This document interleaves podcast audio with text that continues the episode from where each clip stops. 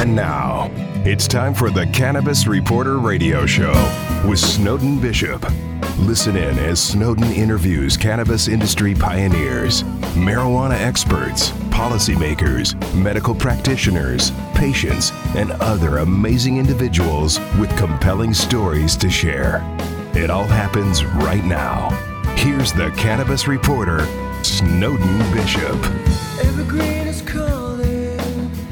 Hi, and welcome back to the Cannabis Reporter radio show.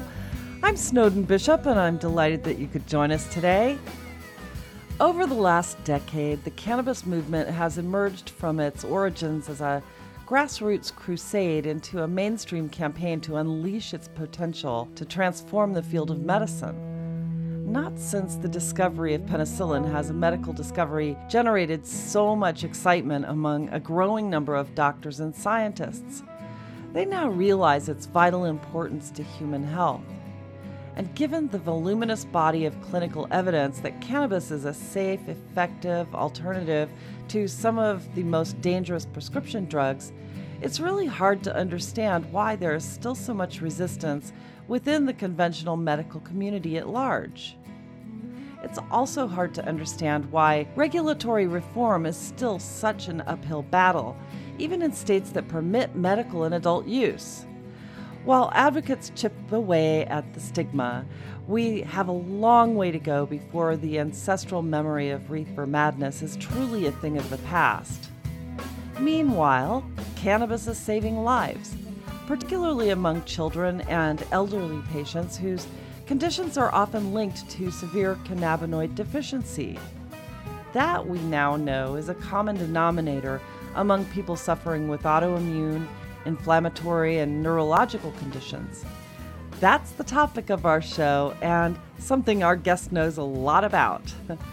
Dr. Bonni Goldstein is a pediatric emergency medicine specialist who began incorporating cannabis therapy in her practice more than a decade ago. It was then that she noticed how it helped a critically ill friend. She's seen the therapeutic benefits of cannabis firsthand and now recommends it for a myriad of childhood conditions such as epilepsy and autism. As medical director of Canna Centers, which is a California based medical practice devoted to educating patients about the use of cannabis for serious and chronic medical conditions. She's a medical consultant to Weedmaps and is a member of the International Association of Cannabis as Medicine, the International Cannabinoid Research Society, and the Society of Cannabis Clinicians.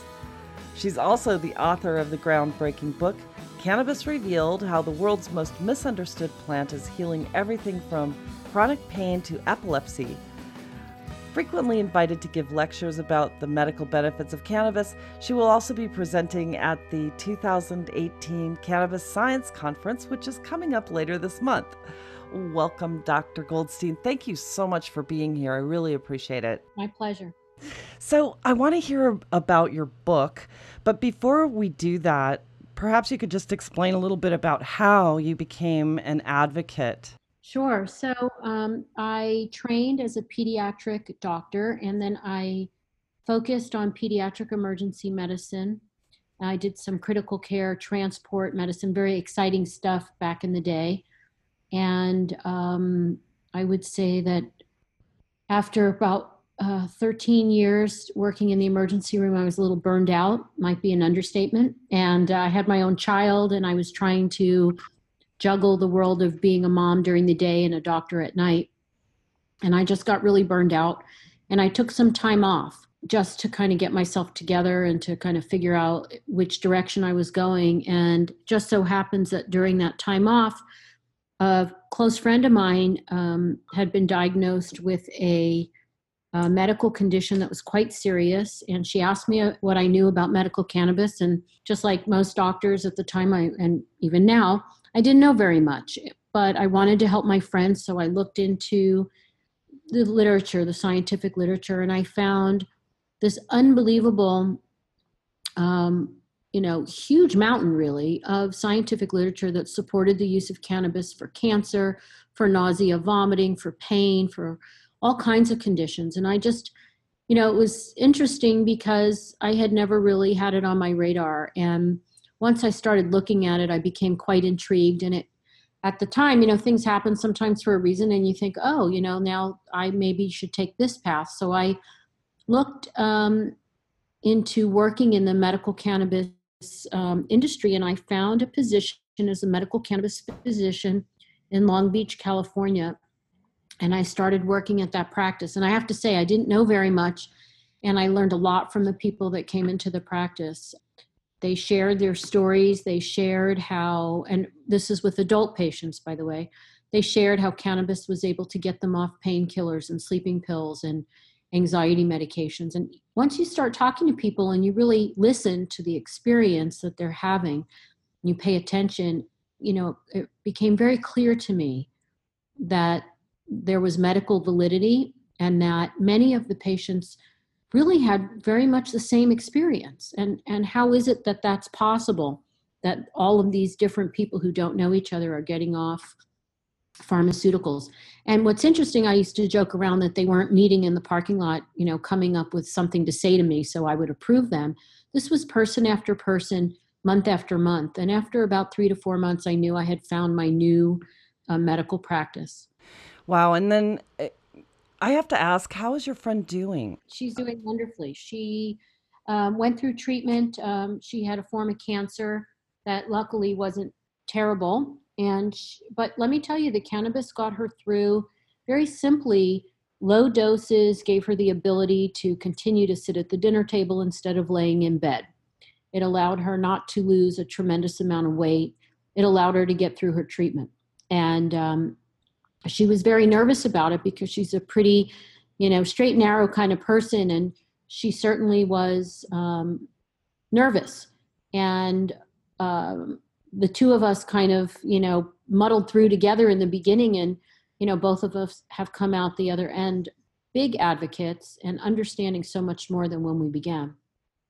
I can imagine. And you know what? I've heard that also the cannabis actually makes it, it, protects other cells while you're taking in the chemotherapy because i mean the nature of chemotherapy is to uh, basically go after the bad cells but at the same time it it tends to wreak havoc on the i can imagine. And you know what? I've heard that also the cannabis actually protects other cells while you're taking in the chemotherapy because i mean the nature of chemotherapy is to basically go after the bad cells, but at the same time, it, it tends to wreak havoc on the healthy cells.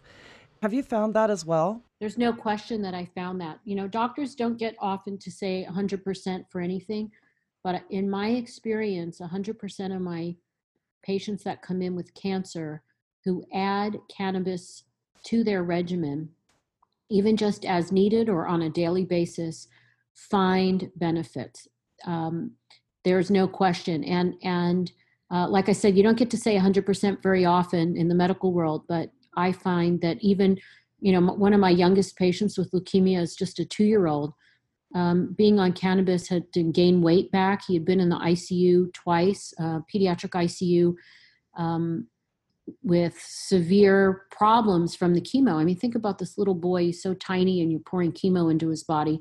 And if you talk to the parents, they'll tell you it's night and day. He's been able to continue with treatment. And basically, cannabis is protecting him and helping prevent um, the side effects of the toxins that are there to kill the cancer. Yeah, and how how often do you hear pushback from other doctors? Well, it's gotten better. You know, I've been doing this now for 10 years, so I would say in the beginning it was like really, you know, doctors didn't even want to listen, they didn't want to hear anything, but look, with all the attention in the media and then just the very recent changes in California with legalization, we're starting to see a big interest actually from doctors. So I would say in the beginning there was pushback, but it's changed. I used to joke around that the doctors were like the three monkeys see no evil, hear no evil, speak no evil. They just didn't hear about it. They don't want to see it. They don't want to talk about it. Like a patient would bring it up and the doctor would like walk out of the room without saying anything. But now, what I'm hearing from my patients, many of them are saying, My doctor told me to look into this. My doctor's talking about it as an option. Even many of the children's hospitals, you know, I still take care of very sick children with cannabis now. Um, many of the children's hospitals have put policies in place so that children who are on cannabis oil, when they go into the hospital, if they need a procedure or some type of treatment, they're able to continue to take it. Where it used to be that, you know, they kind of made a big deal about it, and parents were kind of trying to do it on the sly. Um, but it's really changed. Um, some good news is I've been asked by some of the larger HMOs here in California to give educational lectures to all of their doctors. So I do think we're moving in the right direction.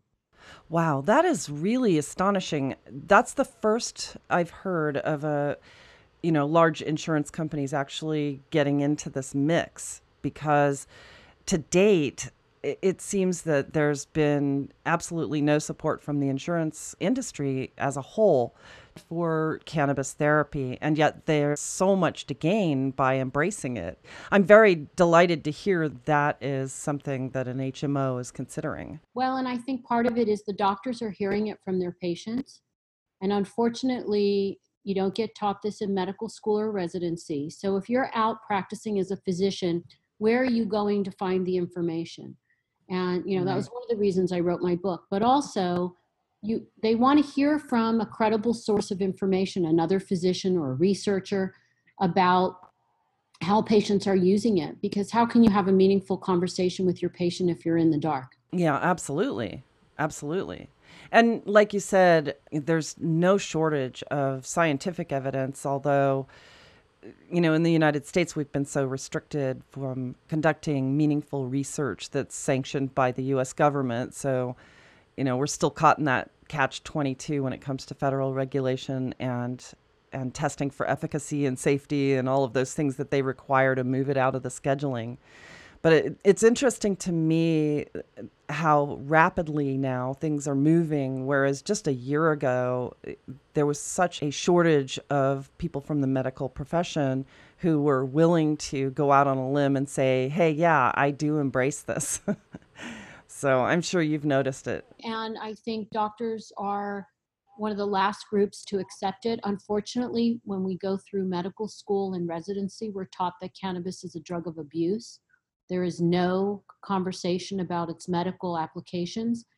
And unfortunately, when you are trained that way, you think that way. And so we have to do a lot of um, like undoing the brainwash, brainwashing, so to speak and I think doctors are just reluctant. Um, but uh, again, it is changing, and so th- at least we're we're moving in the right direction. And your specialty is actually in emergency medicine, is that correct? I was actually pediatric emergency medicine, so I trained as a pediatrician and then practiced as a pediatric emergency medicine specialist. So right now I'm, you know, I still see pediatric patients in my practice even though I've been doing this a decade, I would say the first pediatric patient came back in about 2012, 2013 to my office uh, with a seizure disorder. And it was, uh, that was the kind of the beginning of the expansion of the pediatric part of my practice, uh, which right now that's what I'm focused on. I'm seeing so many children with epilepsy, uh, what we call intractable epilepsy, which means that they're not responding to any of the conventional medications. I'm taking care of a lot of kids who have autism. Some kids have both diagnoses, so we're seeing dual diagnoses, autism and epilepsy, which is always so difficult to treat. Oh, wow. And then a lot of kids with genetic syndromes, a lot of kids with cancer, uh, some kids with severe um, Tourette syndrome or ADHD, um, other uh, psychiatric type conditions like severe anxiety and depression, OCD. Um, so the application of cannabis in, in the pediatric uh, age group has really expanded over the past few years. And you know, interesting. I'd like to bring this up. Really interesting. If you if you don't mind me sharing real quick some research. Oh, go ahead. In March, um, a journal called Molecular Autism published a study from Stanford University, right here in California, that looked at uh, plasma levels of endocannabinoid in children with autism. And they found that these children had such low levels that they could actually pick out which kids had autism based on the blood work without actually seeing the child. So children are missing their endocannabinoids. Um, which in those particular patients, it's part of their, it's probably just one of the puzzle pieces that, that kind of manifests as autism. But it is a um, clear cut endocannabinoid deficiency in these children.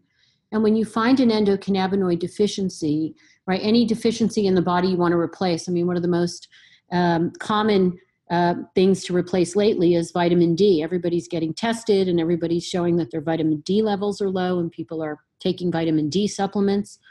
If someone's low in their natural endocannabinoid in their in their compounds that their body makes to regulate messages between cells, what are you supposed to do with that? Do you leave a child unregulated or do you attempt to regulate it with the plant cannabinoids?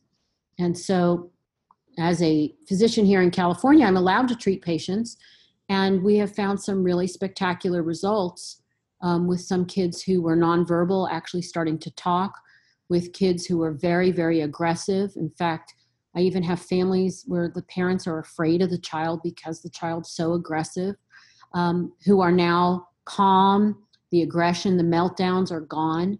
Um, it's really kind of amazing. Of course, clinical trials would be great. What dose should we be giving them? Which compounds, CBD, THC, CBG, you know, there's a lot of compounds available now. But what's nice is that we do know that these compounds are safe, and certainly under my medical supervision or other doctors medically supervising, we've been able to really make a large impact in the quality of life for these kids, but also for their families. I've done a couple of episodes uh, around autism, and I've spoken to a lot of moms who have experienced great results with cannabis related to autism. But you are absolutely the first doctor I've ever spoken to who uh, was able to identify an actual deficiency in children who have these varying conditions, a deficiency in the endocannabinoid system. I think that's fascinating. So, it, just with the simple blood work. Right. Well, and it wasn't simple blood work, it was complicated blood work. I'm sure, but it sounds simple. Sorry. that's okay. It would be nice if the blood work was something that was available, commercially available, so that parents could you know, maybe possibly follow results, see if their child's endocannabinoid system is back in balance, or maybe a marker when a child is very small and there's initially some symptoms, maybe you know the child's regressing. So there's lots of uses for the blood work but it also gives us a medical indication to replace the cannabinoids. And i understand of course that pharmaceutical companies are going to want to come up with their own cannabinoid replacement treatment but at, right now we have the cannabis plant and um, we have different compounds that we can use to try to see what works best. And remember too you know we're the goal, of course, is no one's trying to sedate or intoxicate these children. What we're trying to do is replace a compound so that their brain can be back in what we call homeostasis, balance, so that they can have a better quality life and function. When I have a parent call me and say, My child started speaking for the first time, and the child's seven years old, it feels miraculous, but it's not. It's just that there's now these compounds that we're missing. They're back in the brain and they're they're doing what they're supposed to do which is helping the brain um, send the proper messages. So what do you tell people who argue the idea that cannabis is dangerous for developing brains and that it, it actually slows their progression of growth? So that is a great question. So this is my answer to that we cannot compare a child with an endocannabinoid deficiency, right, that manifests as an illness such as seizures or autism or severe anxiety and depression where they can't even get up and go to school, right? Or Tourette syndrome or ADHD, right? These are medical conditions. You do not compare those people, those children, with teenagers who are smoking pot recreationally, who are using just THC all the time to get stoned. It's apples and oranges.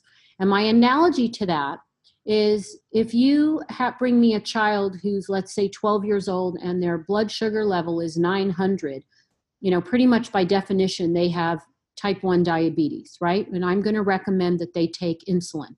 Their body's not, their pancreas is not making insulin, so they require an external source of insulin. Would I give insulin to the child whose blood sugar is not elevated? Of course not. We are treating a brain condition. We're treating an endocannabinoid deficiency in these children who are ill.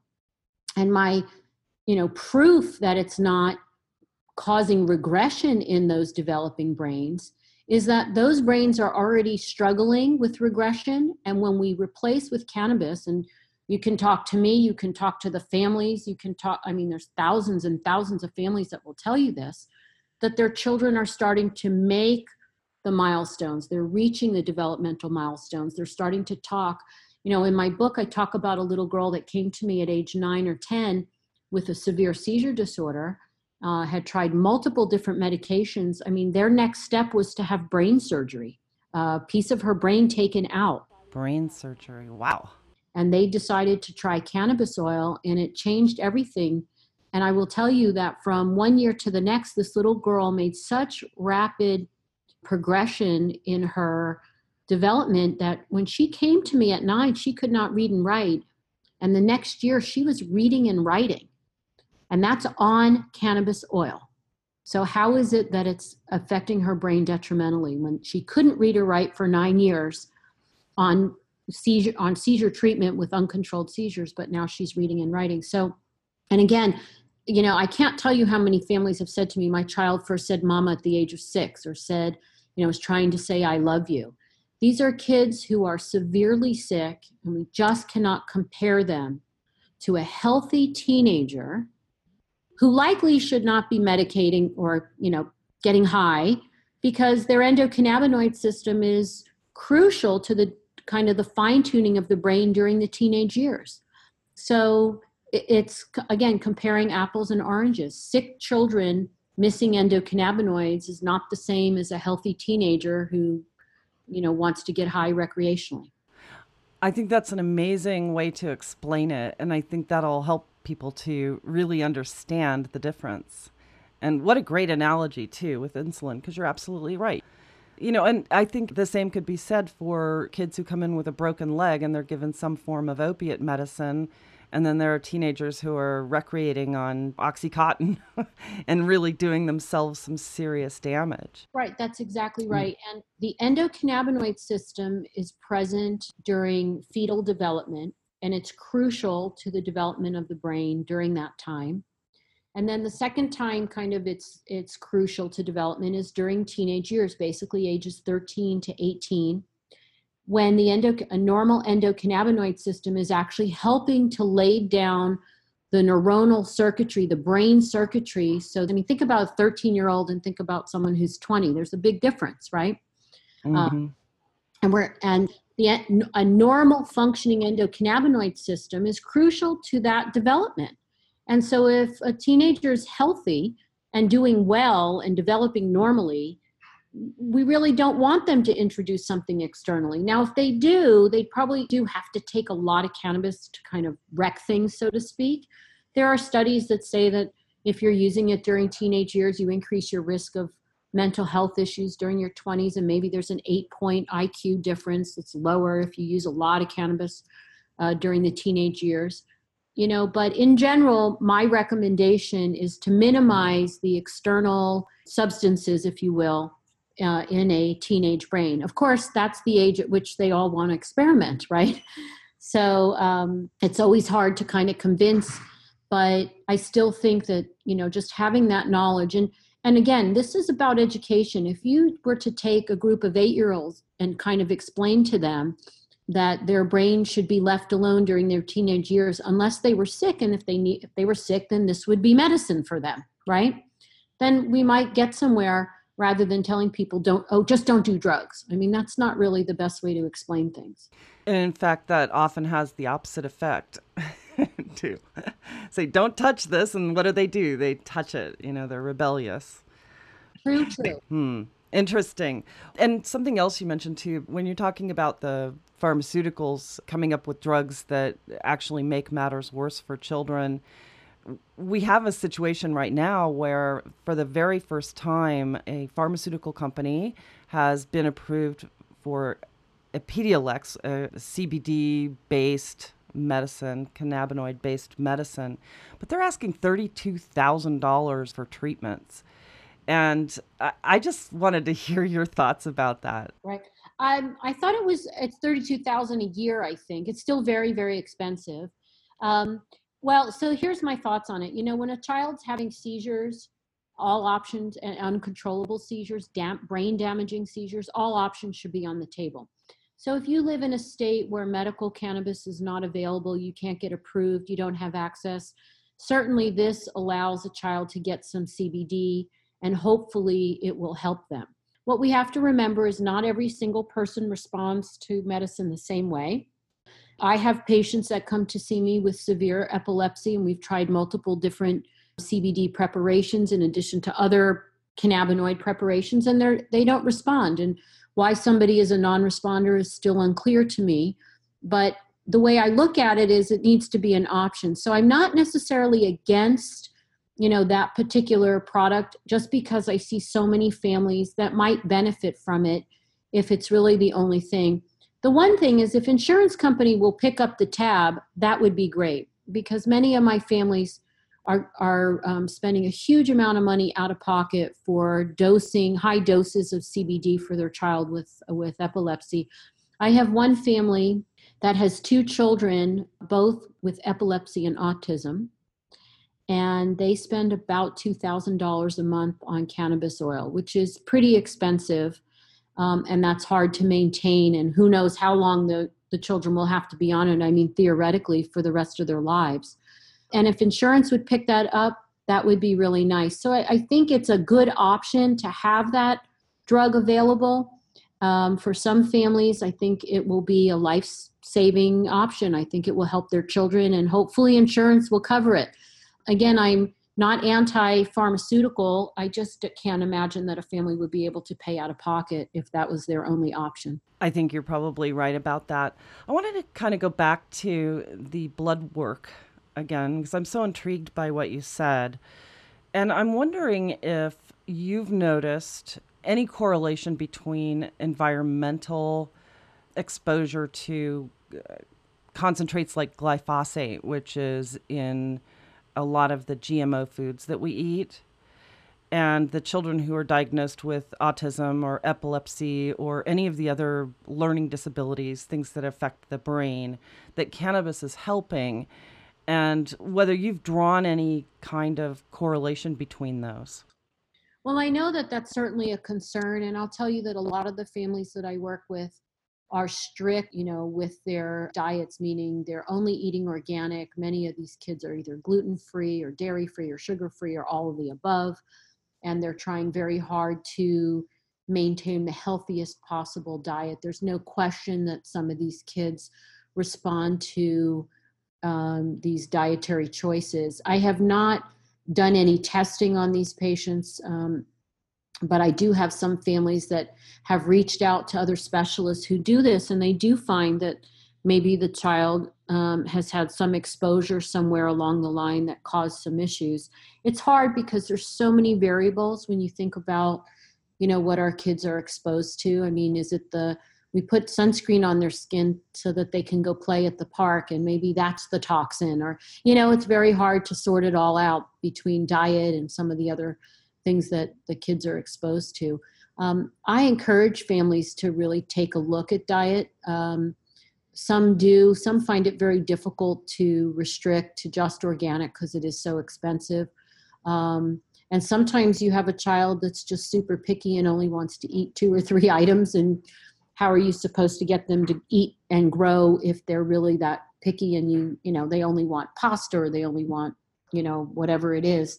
Um, i mean i've had families in my practice who tell me their children only eat like you know chicken fingers and mac and cheese and we kind of roll our eyes at that but at the same time if that's really the only thing that they'll eat the parents try to do the best they can to give them the cleanest chicken you know homemade organic and all of that. So I haven't really found um, in my own experience, you know, any correlation, but I, I, I do think that there there certainly is, and and certainly the literature supports um, how dangerous pesticides are.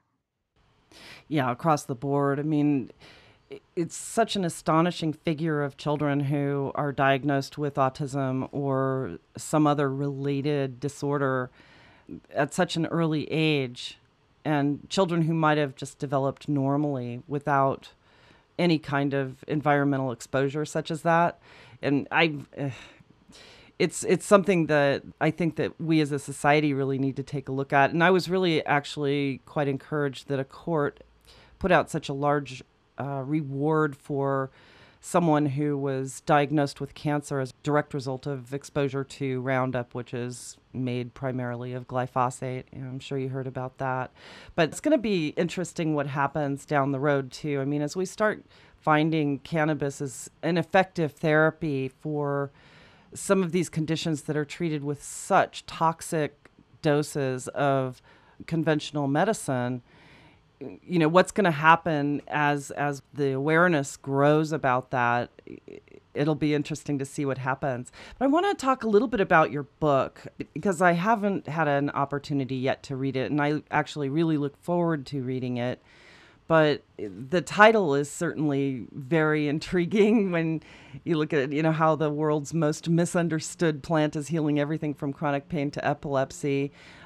You did mention a little bit about what inspired you but tell us a little more about the book. Well i have a patient who was coming to see me yearly and would email me questions and one time in the office we were talking about cannabinoid receptors in the endocannabinoid system. I was educating him. And he said, Where can I get all this information? Like, where can I go?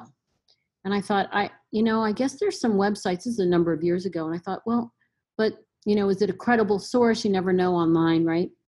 And so I thought, hmm, maybe I should write a book. So I would say that was probably 2014. And I just started you know thinking of this this young man who had a very serious chronic illness who was so interested in this stuff. And i thought hmm let me start putting this together. And i gave myself some time and you know i'd work on it here and there. And then finally by the end of 2016 i i said that's it. We're going to have it out for 2017 and so um, it was um, published in december 2016 i have to go back in and revise because things change but um, really, the book um, is just to give people an understanding of what is the endocannabinoid system, what is in this plant, and then how the two interrelate and connect, and then how to use cannabis as medicine. I have a chapter that's called How to Use Cannabis as Medicine. And I can't give specific dosing advice because every person is different. What other medicines are you on? How sensitive are you to this? Do you like the way THC makes you feel? Maybe you don't. Maybe you don't want to use THC. So it's not meant to give people specific advice, it's meant to educate people about the endocannabinoid system, the plant, and also how the products are labeled, um, what different ratios, like a CBD to THC ratio, is, and what other compounds are available, what the terpenes are. And then throughout the book, I intersperse some uh, patient testimonials. Um, by no means does 100% of, of, of the people that come to me respond, but certainly it's over 75%. And certainly this should be an option for people who either have struggled with chronic illness and can't find the answer, or for people who um, dislike being on pharmaceuticals. Um, I'll share with you a quick story. Today, I saw a little girl for the first time. I say little girl, she's 15, and she's been struggling since she was seven years old with chronic pain. And she has tried lots of different things. So basically, her, half her life she has spent with untreated pain. And when you look at her, she looks well. And that's kind of almost the definition of somebody with an endocannabinoid deficiency. They look well, but they don't feel well. They function, but they again they just they don't feel well. They have these, you know, and she's had multiple MRIs and she's had all kinds of tests and nothing shows anything structural. She doesn't have autoimmune disease. She's been worked up the wazoo, as they say. And to me, she screams endocannabinoid deficiency, right? Messages that are being sent unregulated and there's no feedback loop and that's exactly what the endocannabinoid system is so I'm hopeful for her. And the mom was practically in tears when we were talking about the endocannabinoid system and kind of how this girl kind of fits this, you know, chronic pain. And unfortunately, Western medicine doesn't have much to offer her. And it's interesting in adults, they'll hand out opiates, but, you know, for teenagers, they just don't do that. It's just, it's very um, scary to give teenagers opiates. So this poor girl just suffers. And uh, hopefully, one day I'll be able to uh, talk with you again and give you great follow up with this young lady. But it, I find it's very hopeful, and um, that's who the book is for. In fact, the mom told me she read the book, and that's why she came in to see me. Wow. And I can imagine that most people with an endocannabinoid deficiency don't know or understand yet that that might be the cause of their main problems. Well, the mom actually said to me today, How come nobody's even mentioned the endocannabinoid system in the past eight years of looking for an answer? And I said, We're not taught about it in medical school, we're not taught about it in residency. And if we are, ha, are if we have an inkling as to what it is, we're terrified as a group, doctors, when I say we, to talk about it because it's a Schedule One drug, and I'm terrified, you know, like and people are terrified they're going to lose their medical license, that they're not going to be able to write for other prescriptions, that they'll lose their job if they talk about cannabis with their patients. And I can imagine.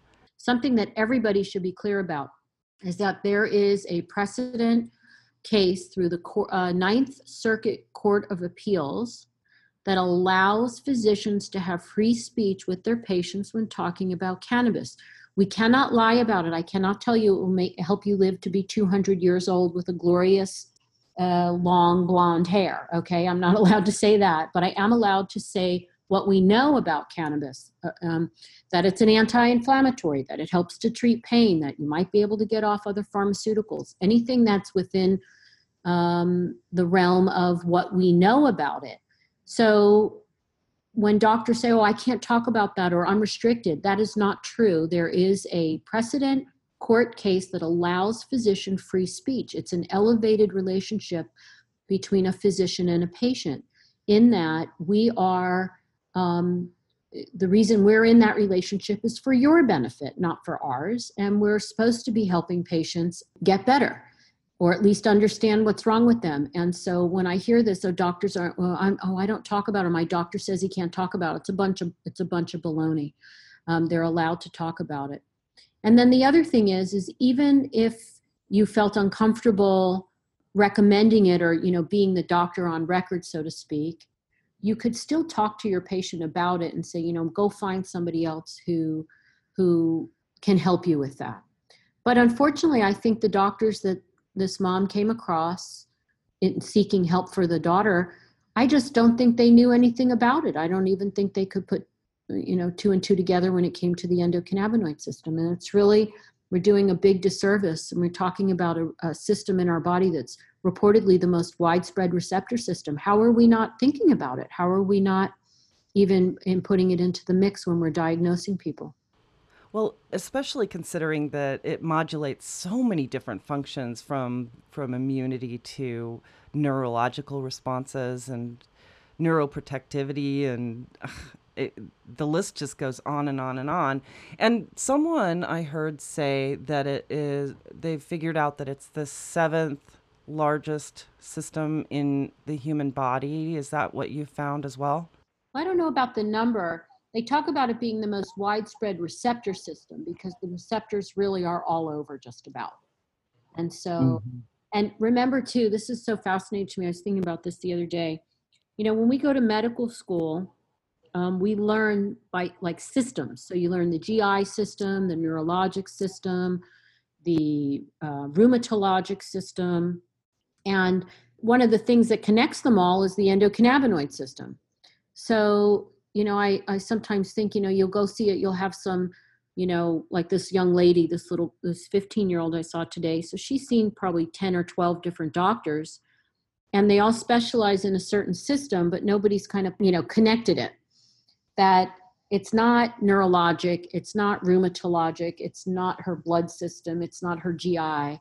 It's this endocannabinoid system that's widespread that links them all. And I, that may also be why some doctors are missing it is that they're really focused on just one system and they don't look outside that system, you know, for illness. That's actually fascinating.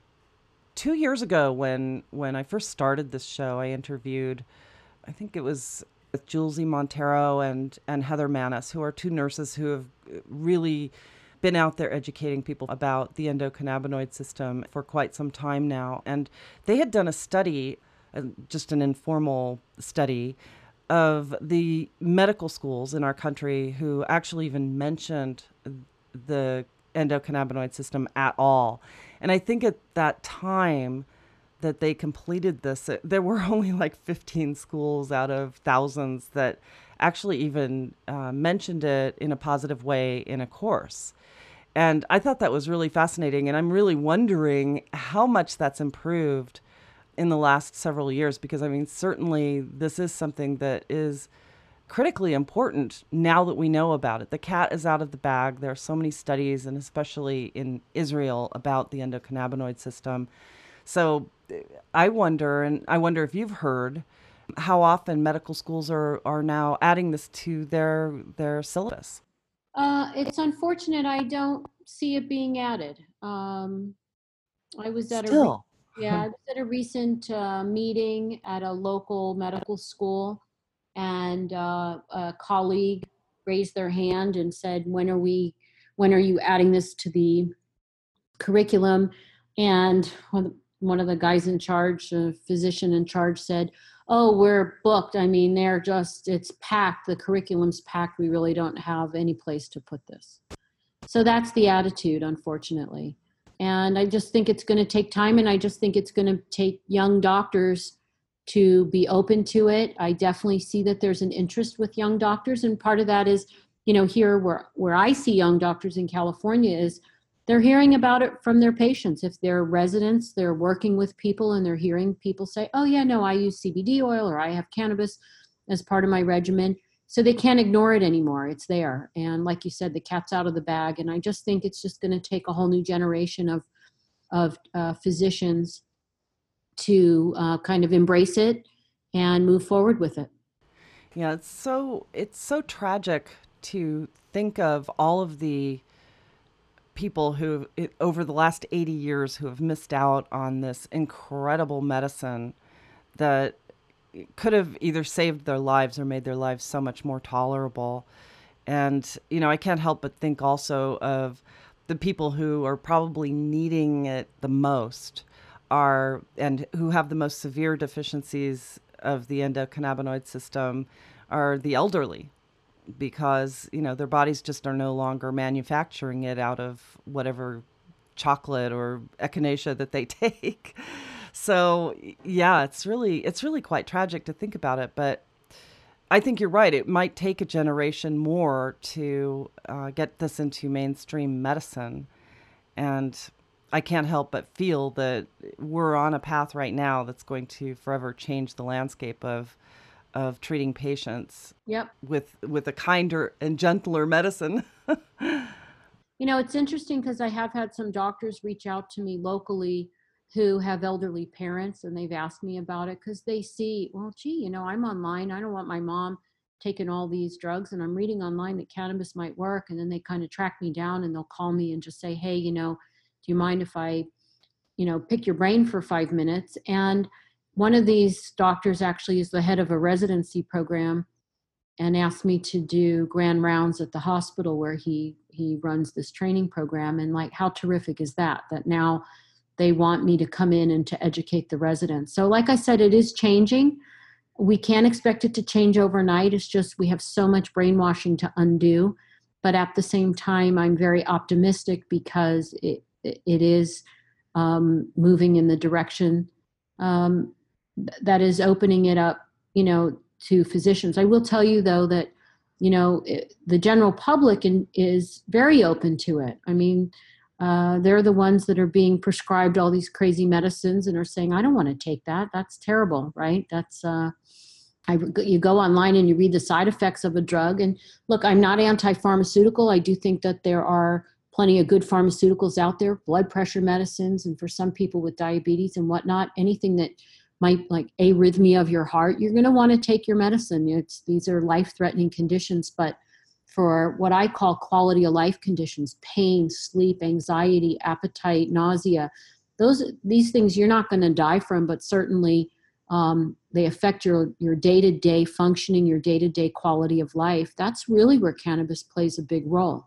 and um, I just find it fascinating when people come in on seven different medications and three months later they tell me i'm just using cannabis it's my one-stop shop i don't need all those seven different medicines for seven different symptoms that is quite astonishing actually when people are able to titrate down to like only one medicine. They they slowly but surely come off of all of the other ones. I had that experience with my father who was on just a cocktail of benzodiazepine and and NSAIDs and all sorts of different medicines that were just wrecking havoc on his liver and cannabis turned out to be really the only drug that he needed to take after a while. So, yeah, it's it's very interesting to me.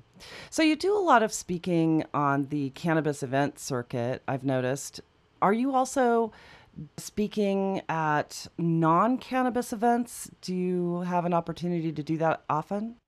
Sometimes. So, you know, it just depends on the event, but I I sometimes speak at, you know, an autism conferences here and there, and just to get the word out, of course. And then, um, you know, I've been invited to speak at um, psychology meeting where they just want to have somebody speak about cannabis and how people are using it for mental health conditions. So that part of it is opening up. You know, I still have to work in my practice, so I can't go to every conference or every meeting that I get invited to. Um, but I do try to educate those people who are open to this, who are not in the cannabis industry. And are you finding that people who are not in the cannabis industry are completely intrigued and willing and interested in learning? Absolutely. I was invited to speak at a group um, here in Southern California, about an hour away from my office. Uh, it's a group that helps families access uh, services for their special needs children. And many of them are also special needs adults.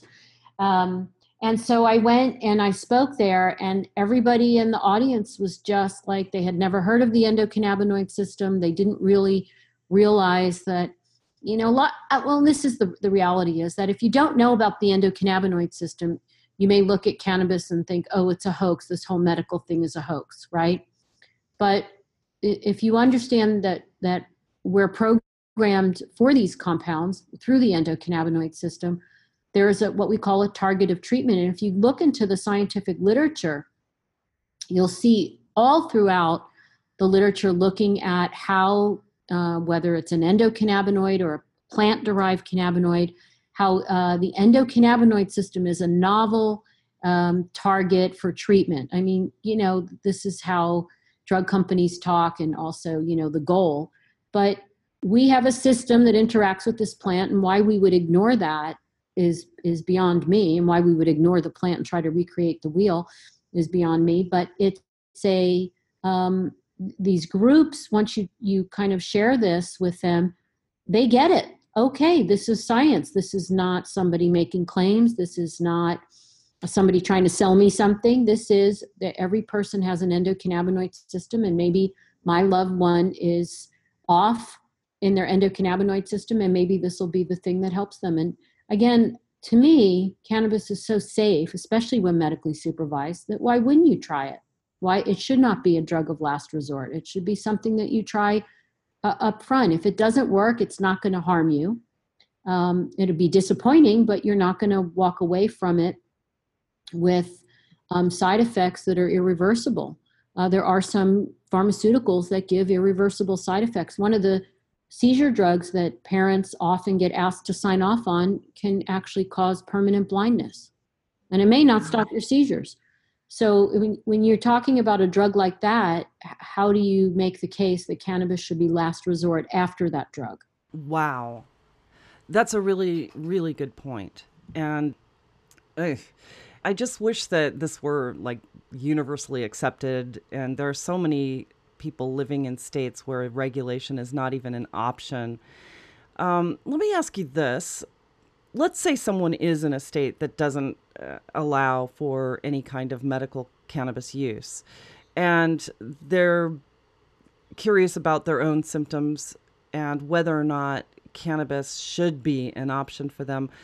For people who have and children especially what should mothers look for if, if they're suspecting that their children have a serious cannabinoid deficiency in their systems well you know that's hard because when you're talking about you know like how to diagnose it um, it can be very subtle but i mean we know the endocannabinoid system plays a crucial role in in seizures and, and development of seizures um, it obviously now that we have some substantial work on the receptors and on the plasma endocannabinoid levels in autism, we know that there's an imbalance there. Um, I, unfortunately, there just are not enough doctors that are doing this. Um, and that's why I'm trying to educate. Part of my office, we actually have an educational center that we just opened in May of this year. And we're ramping up a series of lectures starting in September that are you can either attend in person or um, attend the webinar. But it, it's hard for me to help people who obviously are not my patients, and I can't take care of everybody. So I'm just hoping that by you know educating doctors and nurses and other people in the healthcare world that we can kind of expand the access. It, it breaks my heart to think of a family sitting in a state that where they don't have access, um, whose child may be having so many seizures that there actually is brain damage ongoing, and they're being told by the physicians no that you know you're not going to don't use medical cannabis or we'll report you to child protective services if you use it. I mean this is why people pick up and move to colorado or why they pick up and move to california to have access. And that's that's so sad to me because there is enough science. And look, I've been doing this for 10 years and I haven't harmed anybody. And whatever, whatever people might say about what they're afraid of with this, I've been doing it. And I, I'm, I'm a good doctor. I pay attention to my patients. I follow up with them. I answer emails all day and all night long. It's, um, it's, uh, but I, I feel safer doing this than prescribing the medications that I was prescribing to people back in the day and whatever I, you know i had a chance to talk to some doctors in uh, australia and new zealand and i told them that whatever fears they have are unfounded. They're all just kind of made up fears. What are you afraid of? That somebody might get high? Really? I mean we're giving kids five different drugs. We're giving people opiates. We're giving people xanax and other benzodiazepines. That's what you're worried about that someone might get high. And the reality is is that i have tons of patients who have never experienced the intoxication associated with cannabis. They just don't have it because they're not using thc they're using all the other compounds. And right. so those fears are unfounded and that's why i don't understand why we still have states that don't pass law that haven't passed laws and um, why people don't have access. It's it's i'm doing it and the sky hasn't fallen and i haven't harmed anybody. And uh, in fact, I have patients who say to me, in fact, I had a couple that came in today who said, We feel great. She was 12 years on Xanax and she got off of over this past year using cannabis oil. I mean, that's a big deal, right? So, yeah. so where's the fear? What, what, what are we afraid of? And again, it all boils down to, you know, the big bad cannabis brainwashing that happens when we're younger and then kind of reinforced um, as we get a little bit older. But I, again, I do see that turning around. It's hard for me to give advice to people in other states because, to be perfectly honest, um, until physicians or nurses or somebody steps up to being able to help these people, unfortunately, they're going to be uh, without help. And it's heartbreaking. It is heartbreaking. It really is. Uh, we've got a lot of work to do to get us out of this uh, reefer madness 80 years of brainwashing. so, absolutely. Oh, well, Dr. Goldstein, I am very appreciative that you were able to take some time out to talk to us about this. It's just such an important it, it's important for people to hear from medical professionals who are actually in the field doing this and having success with their patients. And I would love to follow up with you some more down the road. And I wish you the best of luck at the Cannabis Science Conference. I imagine that's going to be an incredible event, and I wish I could be there but no doubt I'll hear about it for sure. But thank you so much. Absolutely. Oh, well, Dr. Goldstein, I am very appreciative that you were able to take some time out to talk to us about this. It's just such an important it, it's important for people to hear from medical professionals who are actually in the field doing this and having success with their patients. And I would love to follow up with you some more down the road. And I wish you the best of luck at the Cannabis Science Conference. I imagine that's going to be an incredible event, and I wish I could be there. But no doubt I'll hear about it for sure. But thank you so much. Excited to be at the conference, and I appreciate you taking the time to speak to me too. I think that this is important information that we have to get out there to people. Yes, absolutely. And I will let people know how to reach you um, when when this episode is archived online, and it will be shortly after it airs. So, and I'll I'll keep you apprised of that. And um, you know, please feel free to share any of the information that you'd like to share with us, we'd be happy to publish it on on our site as well, just to help get the word out. Are there any last thoughts? Any anything you have a burning desire to let people know? No, I think we covered it all. I just hope that people understand that there this is safer than the vast vast majority of pharmaceuticals and if it's you're listening to this and it's something you thought of and you're you weren't sure don't be afraid i I take care of children, um, very young children who take this and have are well and they're who are now well, who are not being harmed by it. And you know, just don't let fear paralyze you in making your healthcare decisions. It, it's you know, stick with the science and forget all the brainwashing. Good point. And I, I think that same advice applies to physicians as well, people who are living in states where cannabis is not yet regulated for medical use. So, yeah, good advice. I am getting the signal that it is time to wrap it up. But again, Dr. Goldstein, thank you so much. All right, thank you so much. So it's time to bring yet another show to a close.